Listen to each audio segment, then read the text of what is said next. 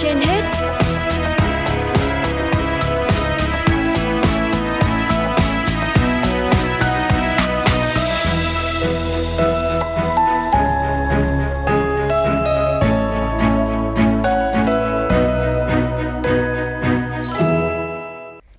Quang Minh và Thu Thảo xin mến chào quý vị thính giả đang theo dõi chương trình Sức khỏe truyền hết của Đài Phát thanh Truyền hình Hà Nội. Thưa quý vị và các bạn, có rất nhiều biến chứng và di chứng thường gặp sau đột quỵ và được cải thiện theo thời gian phụ thuộc vào mức độ của bệnh, quá trình điều trị và phục hồi chức năng. Phục hồi chức năng có vai trò quan trọng đối với người bệnh bị đột quỵ, cần được thực hiện sớm trong môi trường vận động, hoạt động phong phú với mục tiêu dài hạn là giúp người bệnh sau tai biến mạch máu não thực hiện các sinh hoạt thường ngày một cách độc lập nhất có thể với các kỹ năng cơ bản như tự ăn uống, mặc quần áo đi bộ. Ngay sau đây phóng viên Hoa Mai sẽ có cuộc trò chuyện với tiến sĩ Nguyễn Anh Tuấn, trưởng khoa nội hồi sức thần kinh Bệnh viện Hữu nghị Việt Đức. Mời quý vị cùng nghe.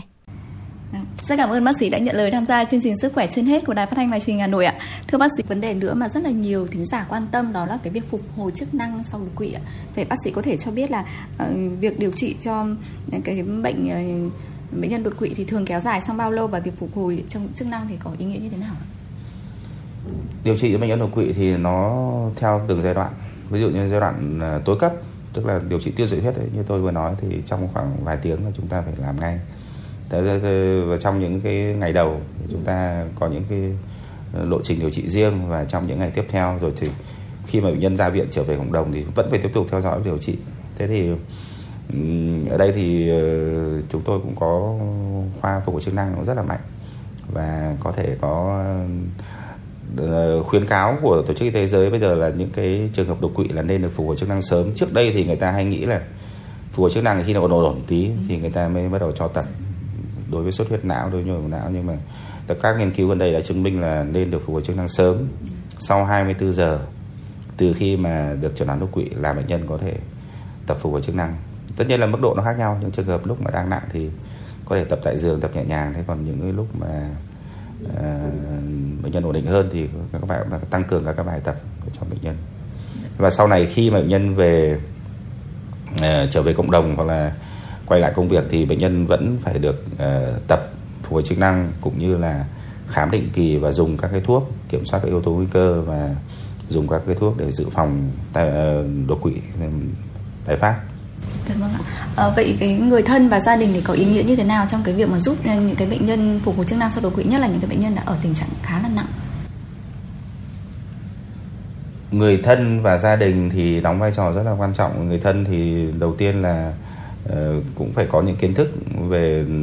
nhất định uh, về đột quỵ để biết là nên đưa bệnh nhân đến đâu uh, hoặc là nên áp dụng các phương pháp gì và càng sớm càng tốt và sau này khi mà bệnh nhân về hòa nhập với cộng đồng và trở về gia đình thì phải tiếp tục theo dõi cũng như là chăm sóc rồi thì, thì tập. Vì uh, đa phần là là là uh, bệnh nhân không thể duy trì được cái việc tập phục hồi chức năng uh, tại bệnh viện mà người ta phải về nhà người ta tự tập hoặc là có người thân giúp đỡ để trong quá trình tập phục hồi chức năng. Vâng ạ. Bác sĩ có thể lấy một cái vài cái ví dụ về những cái phương pháp nhẹ nhàng mà những bệnh nhân đột quỵ có thể tự thực hiện tại gia đình ạ? Vâng. Có thể là người ta tập uh, tập thì tập phục hồi chức năng thì nó thường nó chia ra làm hai cái uh, ở nước ngoài thì nó có nó có ba cái nhóm tập tức là tập uh, gọi là PT tức là uh, physical therapy tức là tập về về về cơ thứ hai là o, o, uh, ờ, OT occupational therapy tức là tập uh, nôm na là làm các việc hàng ngày. Ví dụ như mặc quần áo này đánh răng rửa mặt. Đấy là gọi là OT thế còn cái ST tức là tập về ngôn ngữ trị liệu.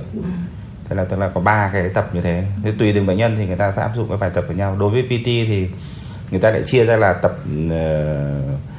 vận động thô và vận động tinh. Vận động thô thô tức là tập các sức cơ ví dụ những cái cơ khối cơ lớn ví dụ như là cơ ở tay ở chân rồi nhân cử động đi lại những cái khối cơ lớn mà cần phải cái lực lực tập cái sức cơ nôm na như thế. Vận động tinh thì tức là tập cái độ khéo léo. Đấy, thì nó có rất là nhiều bài tập. Vậy bác sĩ có thể cho biết là ờ, đột quỵ thì có thể dự phòng một cách nào? Đột quỵ thì nó hoàn toàn có thể kiểm soát các yếu tố nguy cơ và dự phòng để làm giảm cái tỷ lệ đột quỵ. Tất nhiên là có những người thì chả có cái bệnh gì cả, vẫn bị đột quỵ. Nhưng mà mình ờ, khi mà mình có những bệnh lý nền hoặc là những cái thói quen sinh hoạt không lành mạnh mà mình thay đổi được thì nó cũng làm giảm cái cái nguy cơ bị đột quỵ. Ví dụ những cái bệnh phổ biến nhất là các bệnh lý về tim mạch, tăng huyết áp, rồi bệnh lý về van tim, bệnh về cơ tim rồi về, về nhịp tim dung nhĩ chẳng hạn đấy mình kiểm soát được thứ hai là cái bệnh về rối loạn chuyển hóa ví dụ tăng lipid máu tiểu đường mình kiểm soát được ờ, thừa cân béo phì hoặc là thói quen ít vận động ngoài ra thì những cái thói quen sinh hoạt khác ví dụ như là ờ, hút thuốc lá uống rượu bia nếu mà mình thay đổi được thì mình cũng ờ, làm giảm được tỷ lệ đột quỵ. Ừ, dạ vâng ạ. À, vậy bác sĩ có một cái khuyến cáo gì đối với cái những người trẻ trong cái việc mà dự phòng đột quỵ, tại vì hiện nay có cái xu hướng là trẻ hóa bệnh nhân đột quỵ. Ngày nay thì rất nhiều ờ, bệnh nhân trẻ bị mắc đột quỵ, không những chỉ là những cái sốt huyết não, mà những cái, kể cả những cái nhồi máu não, nhồi máu não thì ờ, ở người trẻ thì nó liên quan đến cái ừ, các bệnh lý ờ, như tôi vừa nói đấy, bệnh rối loạn về chuyển hóa, bệnh về tim mạch, hoặc là các cái chế độ sinh hoạt, thừa cân, ít vận động, rồi thì uh, hút thuốc lá uống rượu bia đấy, hoặc là bị stress căng thẳng thường xuyên thì cái đấy thì mình có thể mình kiểm soát và mình ờ, đi khám định kỳ để tầm soát các yếu tố nguy cơ. Một cái dạng thứ hai ở người trẻ nữa là xuất huyết não thì là hay gặp ở trên những bệnh nhân mà có những yếu tố nguy cơ ví dụ như là có cái dị dạng mạch máu não uh, thì, hoặc là những cái bệnh tăng huyết áp thì có thể gây vỡ mạch chảy máu. Thì trong trường hợp thế thì khi mà thấy có những dấu hiệu ví dụ như là gợi ý ví dụ đau đầu hoặc là cơn động kinh hoặc là tiền sử gia đình mà có người bị ờ, dị dạng mạch thì chúng ta nên đến khám ờ, kiểm tra để ờ, chụp chiếu để, để, để